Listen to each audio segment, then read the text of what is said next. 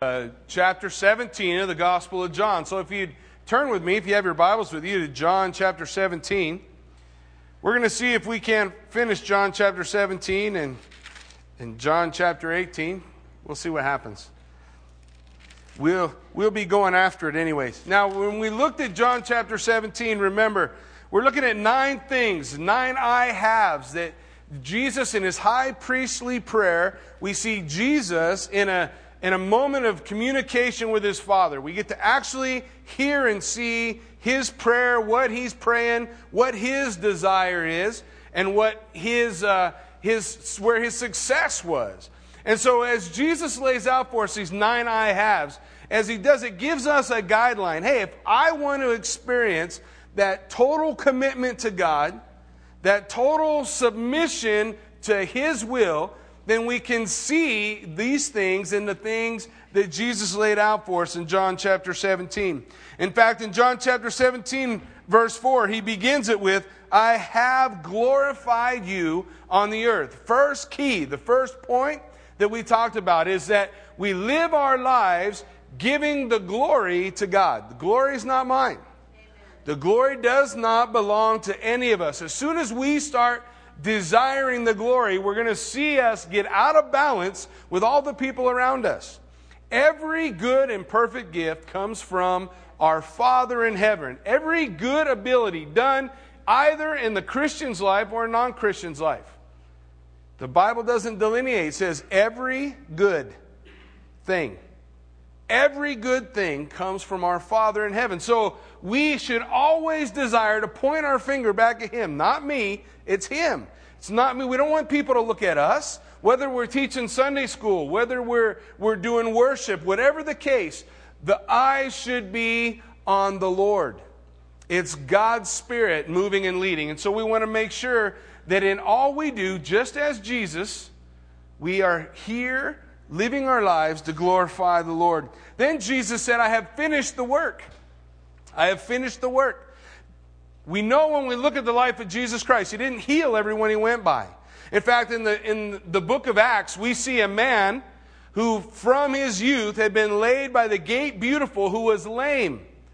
Jesus would go through the gate beautiful to enter into the temple every time he went to the temple. And every time he walked by this guy, I'm sure that guy reached out to be healed, and Jesus never healed him. Because that's not what he was called to do. That healing was called for Peter and John. Peter and John would do that healing. Remember when, when Peter and John, he would ask for alms, and, and Peter and John would say, Silver and gold have I not, but what I have I will give you. In the name of Jesus Christ, rise up and walk. But that was God's plan for Peter and John. Jesus said, I have finished the work. I have done what God has called me to do. For each one of us, there is a, a, a, call on our life. There's a desire in our heart that wants to burst forth. And it needs to, it needs to come forth. There are two bodies of water in the nation of Israel, two large bodies of water. One we see the Sea of Galilee. The Sea of Galilee is living and vibrant, full of life. The Jordan River flows in and the Jordan River flows out. The other body of water is the Dead Sea. The Dead Sea, water flows in, nothing flows out, and everything in the Dead Sea is dead. The same thing is true in our lives. Folks, if we receive from the Lord, but we don't have an outlet to pour out, we become like the Dead Sea. We just fill up with all this stuff, but it doesn't have anywhere to go. And it drowns out all, all the, the fruitfulness in our life. We want to flow through. We want to finish a work God's called us to. We want to accomplish whatever it is that the Lord has laid on, not what man lays on your heart, not what the preacher can guilt you into, but what you're called to what God has laid in your heart and on your life to move forward and be a part of that work. Then Jesus said uh, in, uh, in verse 6, I have manifested your name. That word manifested means I have lived your name. Jesus Christ, by the very manner in which he carried himself, pictured for us God the Father. The Bible says no man can see God and live. But the only begotten, Jesus Christ, he reveals God to us. Jesus lived it. He lived the name of God before us. He manifested his name. And that's where we want to be. We want to manifest the name of God. Do our actions. The things we do, the works we do, are they shining a light on the Lord? Are we manifesting God? And when people see us, are they seeing the face of Jesus Christ? Are we reflecting his glory in our lives? If we want to be totally submitted and committed to the Lord, it's one of the things Jesus did. It's one of the things he's praying about right here. I have done this. He's desiring that his people would go forward and do the same thing. He goes on in verse 8, he gives us the next one. I have given them the words which you have given me. Now you remember last week, that's the Rhema, the spoken word, that exact word for exactly the right time. It's not speaking of the scripture. We'll see that in a couple of verses. This is that word. Remember when Jesus told his disciples, don't worry about what you're going to say. The Holy Spirit will give you utterance when it's time. Have you ever been trying to minister to someone and, and you wanted to have just the right word that they need to receive? And the, and the Spirit give you a verse? You even quoted it, didn't even know that you knew that verse, but there it comes out from inside of you. That's an example of the Rhema, that exacting word, that perfect word that Jesus had. Now, Jesus, we saw him use that, right? Remember the woman at the well? Well, you say rightly, you have no husband, for you've had five husbands, and the man you're with now is not your husband. You remember how Jesus laid out the exact word? What did it do? It wasn't a condemning word, was it? All of a sudden, she realized she would go tell all her friends, Come meet the, the one, the Messiah, the Christ, who told me everything I ever did. He had the right word at the right moment. We want that. We want the right word at the right moment. I've had lots of wrong words at the right moment. Maybe most of you husbands have experienced the same thing. Uh, somehow I can always find the wrong thing to say that I think I knew what Kathy wanted to hear, but apparently I, I was missing that signal. I want the Rhema. I want the Holy Spirit to give that utterance. Scripture goes on. In verse 12, he gives us the next one. And I have kept them in your name. Like a shepherd, Jesus kept us. He held us. He holds us in his hands. Jesus said in John chapter 10 that I hold you in my hands and no one can snatch you out. The Father who is greater than all, he has his hands clasped around us as well. No one can, can snatch you from the Father's hands. He has kept us. Salvation does not depend on you and I beyond the point where we make the choice to receive the free gift of God. Once we receive that free gift of God, Paul would say, I know in whom I have believed, and I am persuaded he is able to keep me to that day. Jesus never lost one person, and you're not going to be the first. He won't lose you. Put yourself in his hands, and he'll keep you He'll carry you through. I have kept them. God wants us to keep one another. He wants us to see one another like God sees us. That's a challenge sometime, isn't it? To see a brother and sister the way God sees them instead of the way they annoy us or bug us or whatever. But to see him with God's eyes and to realize, no, this is one of God's kids and He loves them. And He'll give us that love so that we can love them too and keep them always in our heart. Isn't that what Paul wrote? Throughout Paul's epistles, I keep you always in my heart. What was that? That phrase that he uses was all about lifting up the brothers and the sisters in prayer, keeping them in his heart. This is what Jesus did, and he calls us to. Now, in verse 14, as we catch up to where we were, he says, I have given them your word. That is the word of God, the Logos. Not the Rhema, the spoken word, but now the Logos. Remember in John 1 1, in the beginning was the Word, the Logos. And the Logos was with God, and the Logos was God. I have given them your word, the scripture, the word. Jesus, in fact, when he walked down the road of, of Emmaus after the resurrection, didn't he open up for those two disciples all of the Old Testament and explain to them how the Messiah was to suffer and die and rise again? Didn't he open up their eyes by the way he opened up the scripture before them? And so Jesus did the same thing. He wants us as well. One of the prayers you can pray that will always be answered, if your devotional life would go like this get up in the morning and spend 15 minutes in prayer, 15 minutes in the Word, and 15 minutes sharing what you read with someone that day. That's it. You pray, Lord, allow me to share my devotion this morning with somebody in my path today, and God will provide the opportunity, no question.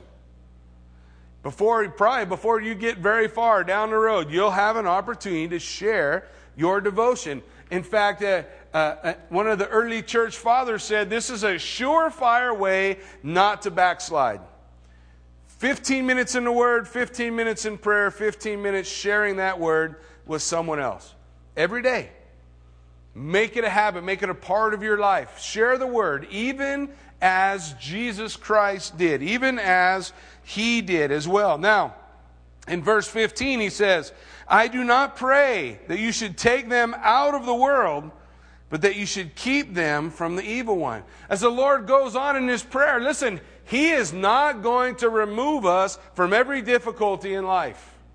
I'm reminded of the seven letters to the seven churches. The church, Smyrna, they were told to be faithful. Smyrna was a persecuted church. In fact, Smyrna was going through very, very intense persecution. Very intense. And Jesus Christ, in writing the letter to the church of Smyrna, said, Be faithful to death. He didn't, he didn't promise them that he was going to take them out. He said, Be faithful unto death, and I will give you the crown of life. We have to go through our lives with that attitude that no matter what, I am never gonna quit. I'm never gonna stop. It's the Zoe, that unstoppable, unquenchable life. Jesus said, I have come to give them life and life more abundant. The Zoe. Paul lived the Zoe. We read about it in, in uh, the book of Corinthians. He tells us all the stripes that he bore, how many times he was stoned and shipwrecked and, and bitten by vipers and all the things that Paul went through. Did he ever quit? No. But he did pray for deliverance. Do you remember? Three times he prayed for a thorn in his flesh to be removed. And what is it that the Lord said to him? No, my grace is sufficient for you for what? My strength is made perfect in your weakness. Do you know that when we go through difficult times, the light of God shines in us so brightly as no other time in our life? When we go through hardship and persecution, the light of Jesus Christ is just flowing out of us. And so the Lord allows those things to go through our life. Now, this is how it works, folks. This is why it's important for the men to come to the men's retreat that works like this Satan brings this evil into your life, and he means it for evil. But God meant it for good. Satan means to destroy you, but God means to strengthen you, to make you strong. In the book of Romans, if you hold your finger there with me and flip over to Romans, in Romans chapter 5, just share a, a quick word that,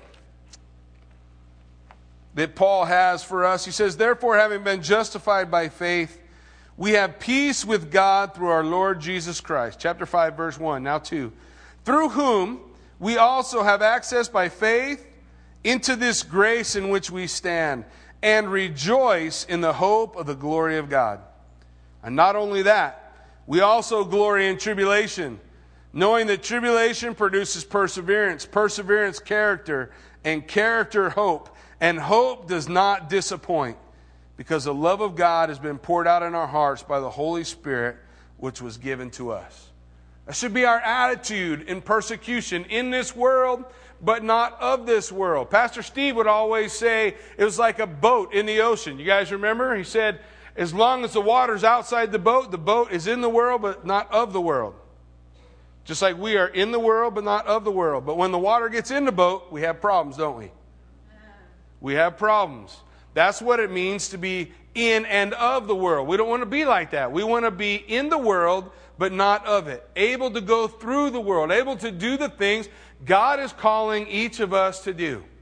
So Jesus prayed for us, folks. He prayed not that we would be delivered from every hardship in life, but that we would be kept safe from the evil one. That God holds you in his hand and he will not lose you. And the devil's not going to win. We read the, the end of the book, ain't we? The devil's going to lose. No question. He loses. Woohoo! So we don't have to be worried about that. Jesus prayed for us. I'm reminded of a story. Maybe you guys have heard about this. Of a, of a man who saw a, a cocoon in a, in, a, in a butterfly breaking forth. I don't know if you've ever had a chance to see a butterfly come through a cocoon, but it's, it's kind of a trip to watch him do it. It looks like a lot of hard work. When this fellow who was watching him, he just reached down there and he seen this butterfly trying to get out and he was tired of waiting. He wants to see the butterfly. So he just tears open the cocoon and let the butterfly out. What he saw wasn't a butterfly. Was a big old grotesque body with little bitty wings, never able to fly. And in a few minutes after he opened the cocoon, the butterfly died. You see, it's in the battle to escape the cocoon that the fluid in the butterfly's body is pressed into the wings and it can take flight. But without the battle to leave the cocoon, it will never be a butterfly. That's how it is for us. Without the battles of life, we're not going to be able to fly. But Jesus promised we will. He's going to accomplish that perfect work in us, even as He prayed for us. For verse 16 says, They are not of the world, just as I am not of the world. So sanctify them by your truth. Your word is truth. That's so important for us to realize today. The world's clamoring around like Pilate. We'll see Pilate in the next chapter say to Jesus, What is truth? Isn't that what the world says now? You have truth, I have truth, they have truth. Who knows what the truth is? There's only one truth. There's only one. The Word of God is truth. The Word of God, Jesus Christ, is truth. And so we see that God wants us to experience His truth and sanctify ourselves by that truth. Sanctify means to be set apart, to allow the Word of God to set you apart. That you live your life on the foundation of God's Word. That you allow God's Word to guide you, that it's more than just words on a page, so much more than that. It's what we want to live by, it's what we want to give ourselves to. And in verse 18, we have the next I have statement. He says, As you sent me into the world, I have sent them into the world. He sent out his disciples, and in the Great Commission, he has sent us out as well. Hasn't he? He has sent us. We are called to go forward and be his witnesses. To be his witnesses. The word for witness, folks, is martus. It's a word from which we get the word martyr. That's why when we read the book of, of Romans, we see uh, that God is calling us to a living sacrifice, holy and acceptable, which is our reasonable service. He wants us to be a living sacrifice to Him. He wants us to serve. Folks, if we're not serving, we're going to wither up. If we're not fulfilling that call that God has given us, and, and you need to realize this the book of Romans tells us the giftings and the callings of God are irrevocable. The giftings and the callings of God are irrevocable. You can't lose them. It's still your call. You cannot exercise it. It can be weak and withered, but it's still that call. However faint, it's still there. Book of Romans is very clear on that point. We need to exercise that call. We need to be willing to serve. Answer like Isaiah. Remember in Isaiah chapter 6 when Isaiah saw the Lord high and lifted up and his train filled the temple? And the Lord begins to talk to Isaiah and he says, Who will go to my people and tell my people my word? Who will go for us? Who shall we send? You remember what Isaiah said? Here am I, send me. That needs to be our heart. Here am I. I don't know what I can do. I don't know where my gifts and talents may lie. But God, if you open a door, I'm going to go through it. If you open a door, I'll step in. I'm not afraid and I'm not ashamed of the name Jesus Christ, to bear his name as we go through this life. So that next I have statement is that we would go into all the world. And for their sakes I sanctify myself, that they also may be sanctified by the truth. Jesus Christ setting himself apart, that we also would be set apart. How do we become holy? By the sacrifice that Jesus is about to make. Folks, he is almost there. He is almost being arrested. He is almost at the cross. Just hours separate him from the cross. And here he is praying for his disciples, for you and I. Here he is with that heart, setting himself apart unto the work of the Father. And then he says in verse 20, Look, I do not pray for these alone, but also for those who will believe in me through their word. When Jesus was on his way to the cross, you were on his mind. That proves it. I don't pray for these only, these disciples, but what? All who will believe by their words. And that's us, folks. He's praying for us. He's praying for you and I. And what is his prayer for us?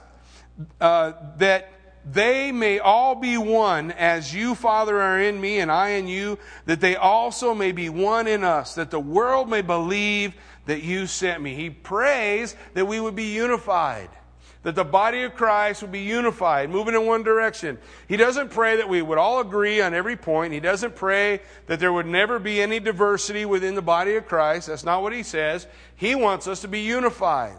Common goal. What's our common goal?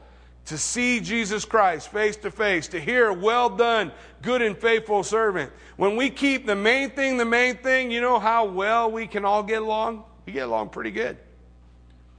As long as you don't mess with the main thing, the main thing is Jesus Christ. We keep the main thing the main thing, and we're able to move forward as one. And that's his prayer for us, that we would be unified, working together. And then he gives us that eighth I have. And the glory which you have, or which you gave me, I have given them, that they may be one, just as we are one. The glory that you've given me, I've given them. The book of Ephesians says that we have already been glorified in Christ Jesus. That's the key. In Jesus, we are sanctified. In Jesus, we are righteous. In Jesus, we are glorified. In Jesus, we are right now sitting in heavenly places. Your place in heaven is already set in Christ. The body of Christ. Where is the body of Christ right now? The body of Christ is seated at the right hand of the Father, and He lives ever to make intercession for us. The body of Christ is already seated in the heavenlies. Your place is secure. The point that Jesus is saying here is I have glorified my disciples.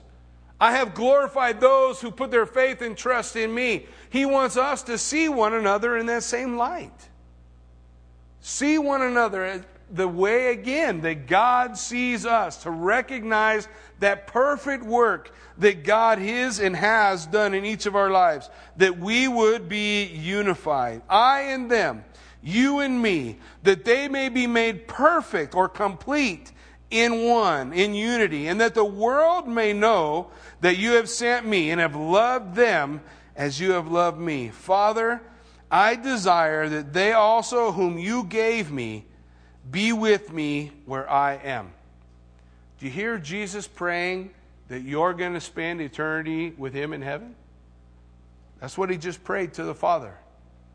He just prayed that you and I would be where he is, that they may behold my glory which you have given me, for you loved me before the foundation of the world. Man, oh, it's incredible the prayer that Jesus is praying just prior to his arrest. Just prior to that moment.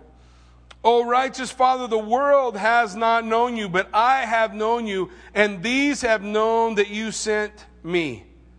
And I have declared to them your name. The final I have, the ninth one, I have declared your name to them. He had manifested their name, he lived it. And then he declared their name, he spoke it.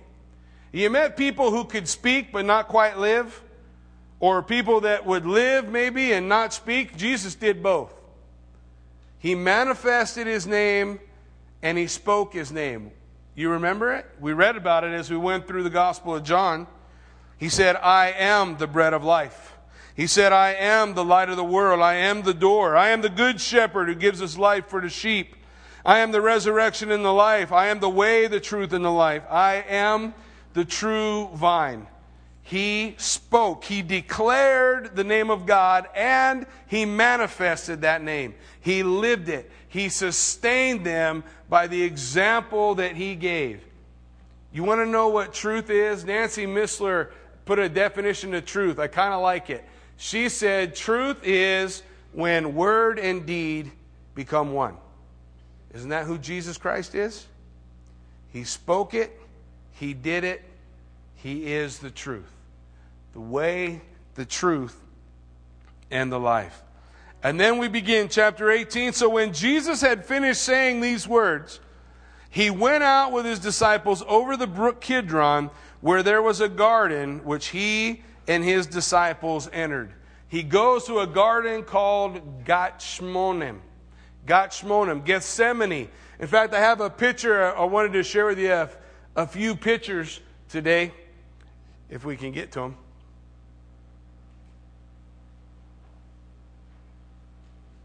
We have a picture of what Gethsemane is all about. That is an olive press. The olive would be skinned, the pits of the olive to placed into the press, and then crushed. And that crushing is what would produce the olive oil. Jesus went to a garden that was named after crushing. You remember what took place at Gethsemane, right? You remember that it was at Gethsemane that he prayed three times if it could if this cup could be taken from him. But nevertheless, not my will, but your will be done. Jesus giving us that example. Well, as we look at the next slide, this is from Israel. This tree dates back to the time of Jesus Christ. This is an olive tree. An olive tree never dies as long as the root lives, but they get gnarly looking. This is a 2,000 year old olive tree.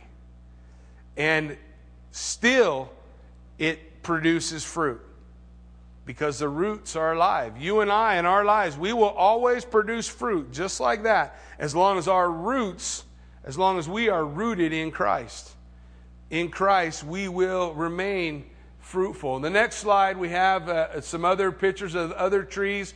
There in, in one of the proposed sites for the Garden of Gethsemane in the Holy Land. As we go to the next one, this is the Mount of Olives.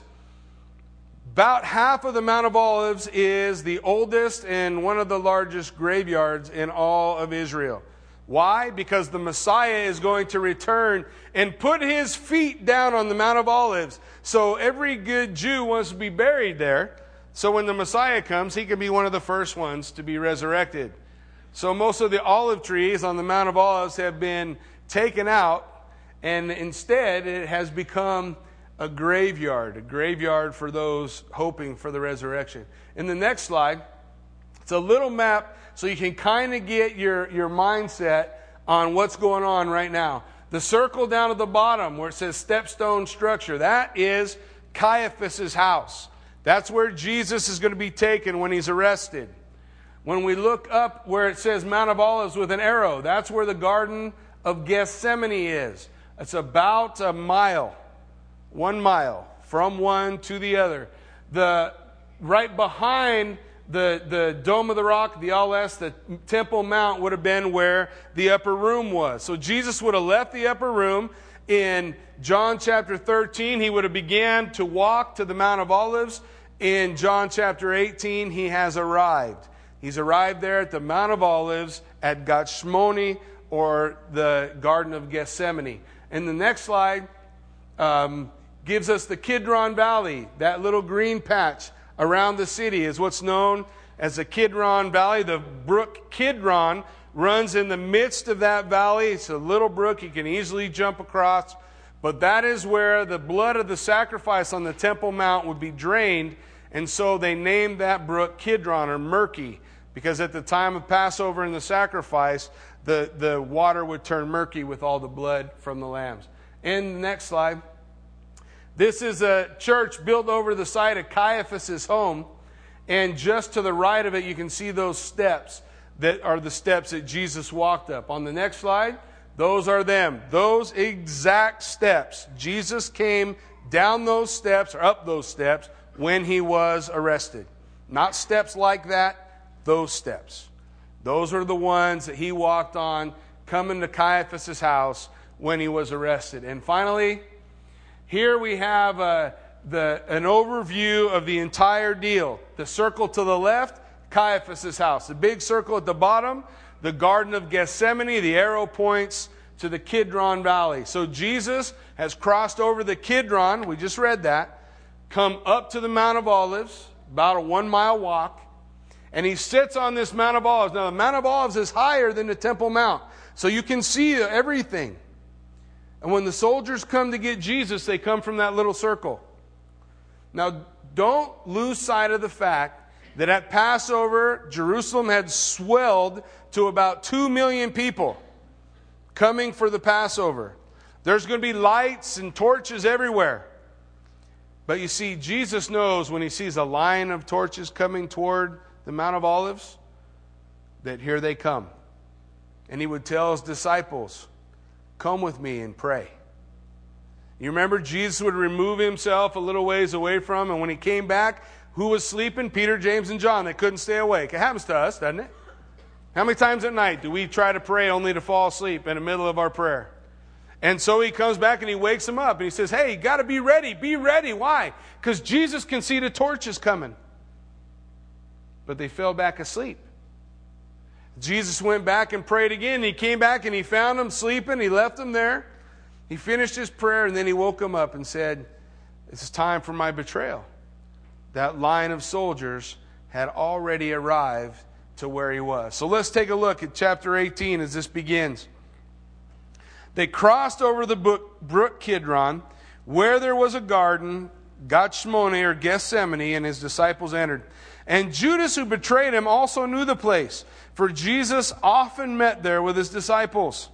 And Judas, having received a detachment of troops and officers from the chief priests and Pharisees, came up there with lanterns torches, and weapons. And Jesus, therefore, knowing all things that would come upon him, went forward and said to them, Can you imagine? The whole time Jesus is up there, all the disciples think it's just another day.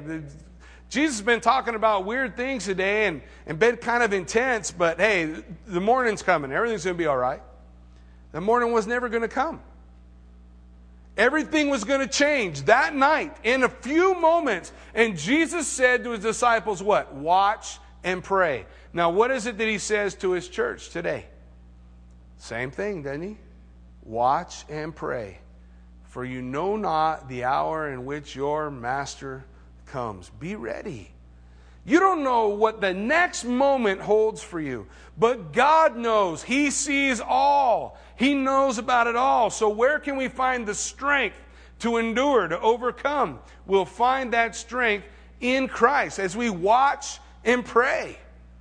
Now, what happened to the disciples? They, they weren't able to watch and pray, and when the arresting officers came, they all fled, right? They weren't ready. The same thing will occur to us in that moment for us.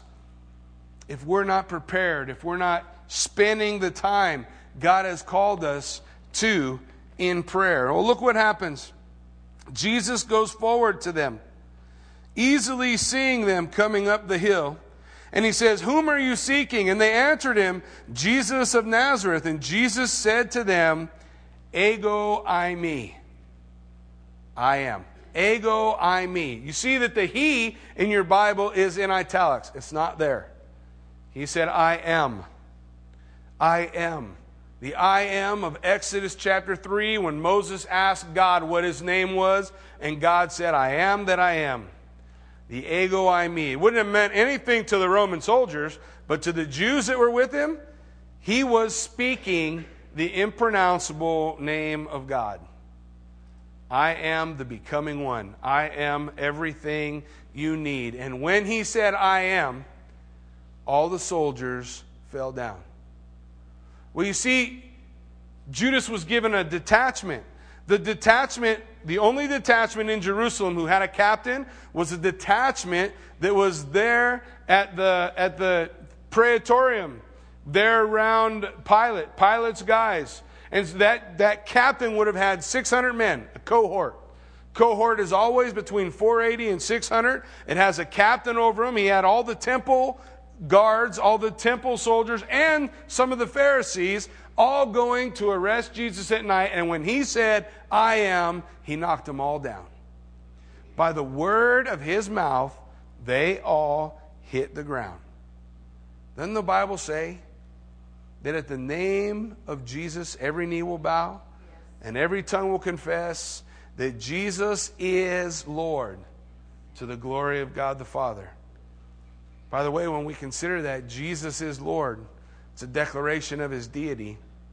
Jesus is Lord to the glory of the Father. They're going to all bow their knees. Well, here they all get blown away just by the word of his mouth. Psalm 27 indicated that this would take place, that they would all stumble and fall. And so this is what we see. And he says, Ego eimi, I am. And they all fall. Now, when he said, I am, they drew back and fell to the ground.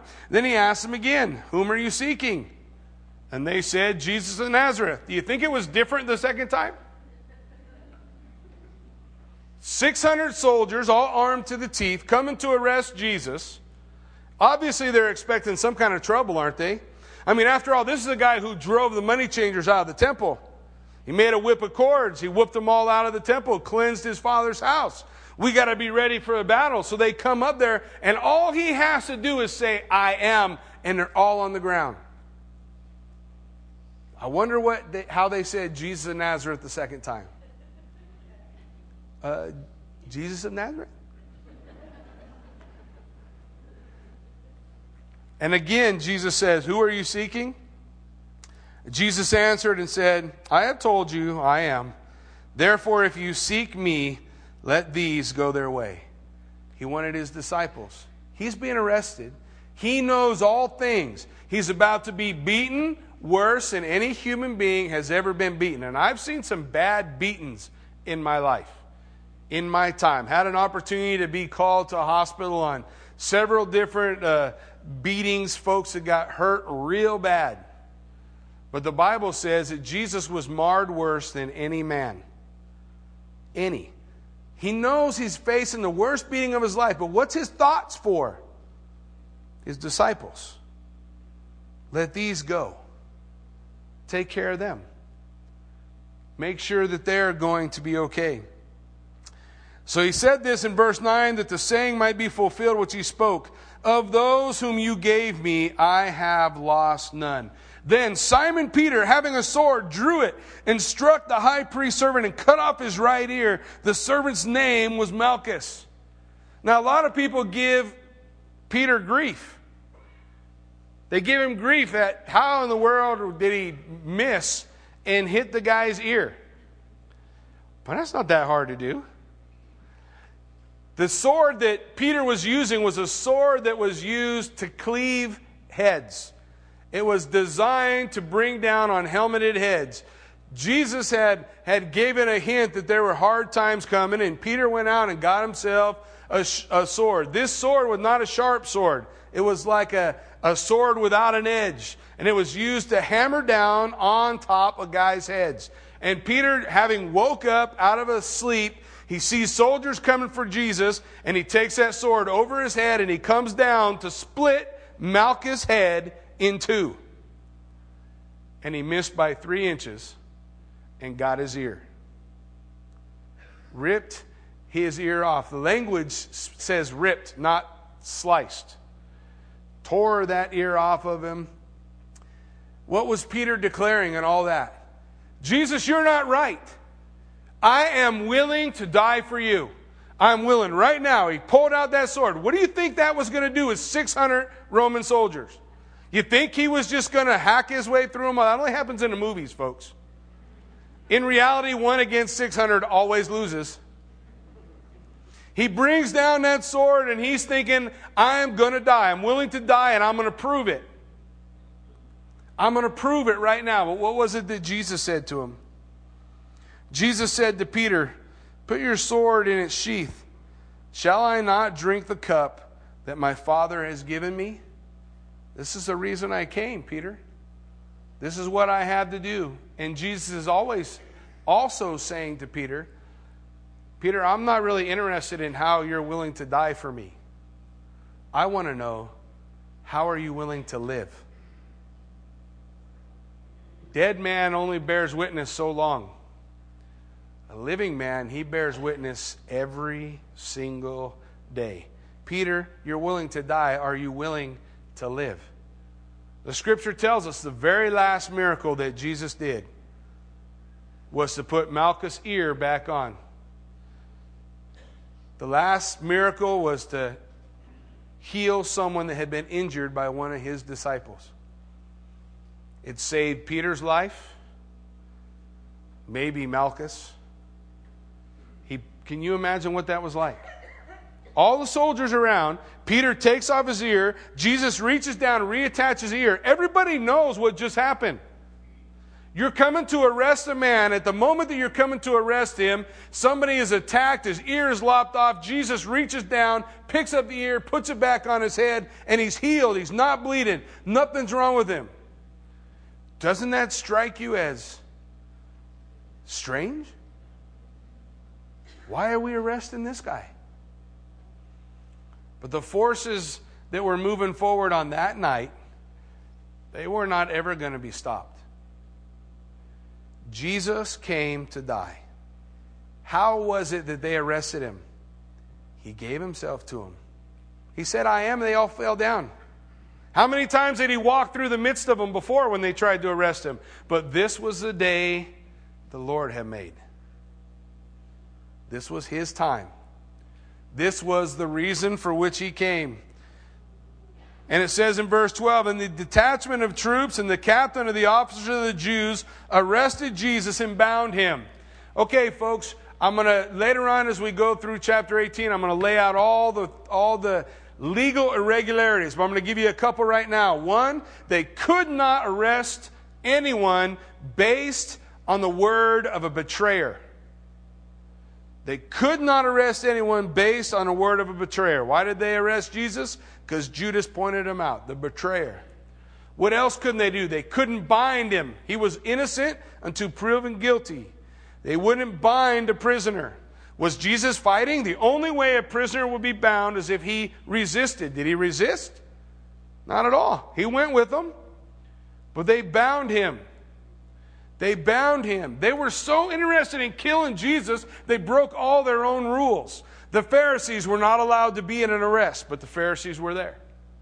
They were not allowed to have a Sanhedrin gather together at night and have a trial at night but they called for a quorum. There were 70 Sanhedrin, but they only needed 23 for a quorum. So that night, they invited 23 of the Sanhedrin. None of the ones who had followed Jesus were invited to be a part.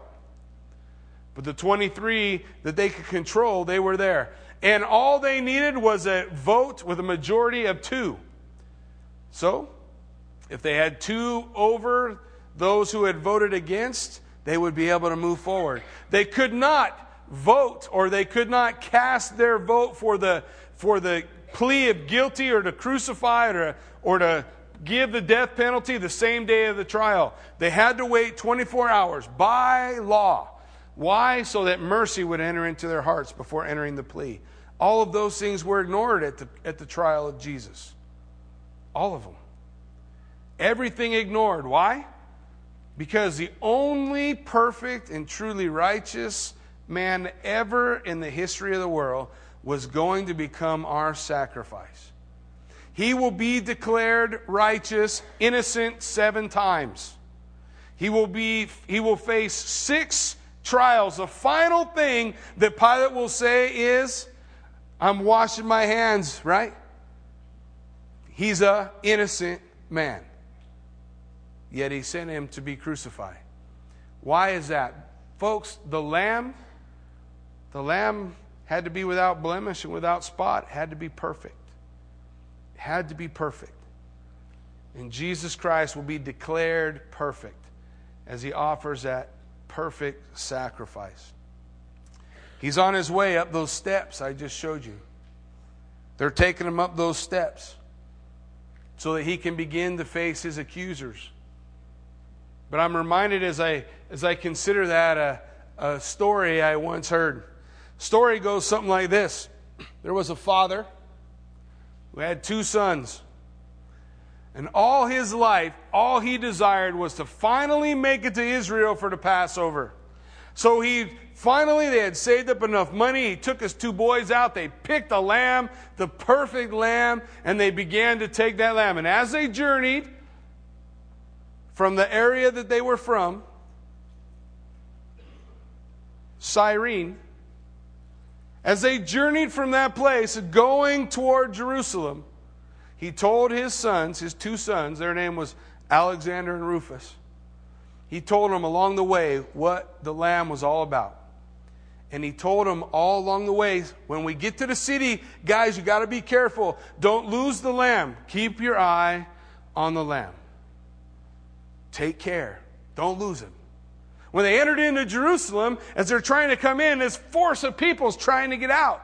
They're trying to get in for their sacrifice, but all these people are coming out, and, and all of a sudden the dad realizes what's going on. It's a, it's a crucifixion. The first guy coming out, he's cursing and swearing at all the crowd saying, If they'd let me go, I'd kill every last one of you. And as he goes by, the father's holding his boy's ears from the sounds that that, that criminal was making. And he tells him, Guys, hold on to the lamb. Hold on to the lamb. The next guy comes through and he's crying, I didn't do it. I'm innocent. I didn't do it. And all the people are looking at him and, and he's looking at this guy and he, he feels sorrowful in his heart for this guy as he walks by. But then he sees something he didn't think he'd ever see. He sees someone walking through that whole procession with his cross on his back, not saying a word, and watching the hatred of the crowd. They pluck his beard, they spit on him, as they, as they do everything they can as he walks through, but yet not one word came out of his lips. And while he was marveling at that, the father's name was Simon. A Roman soldier tapped him on the shoulder. Jesus had fallen. And the Roman soldier said, You carry the cross. I can't carry the cross. My boys are right here. No. He reaches for a sword. You don't tell a Roman soldier no. So the last thing he said to his sons Hold on to the Lamb. Try to stay with me. I'll find you. He got under that cross, and he was never the same again. He walked side by side with Jesus up the hill to the place that he would be crucified totally forgot about the fact that his boys were somewhere behind him as he was just mesmerized at the sacrifice that he was watching. As he watched them nail his hands to the cross and prop him up on that hill to crucify him, about that time, Alexander and Rufus found their dad. Dad, they're crying. The father kept telling us, okay, boys, it's okay. It's all right, but they're bawling. They could hardly be consoled. Finally, the dad said, Boys, what's wrong? And the boys said, We lost the lamb. And Simon turned around and pointed at the cross.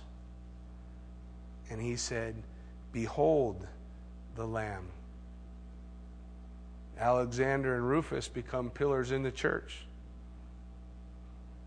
Maybe the story's true, maybe not, but the characters are true. Simon carried the cross for Jesus, and Alexander and Rufus were his boys. Never take your eyes off the Lamb who paid the price for our sin. Amen? Why don't you stand with me? Let's pray.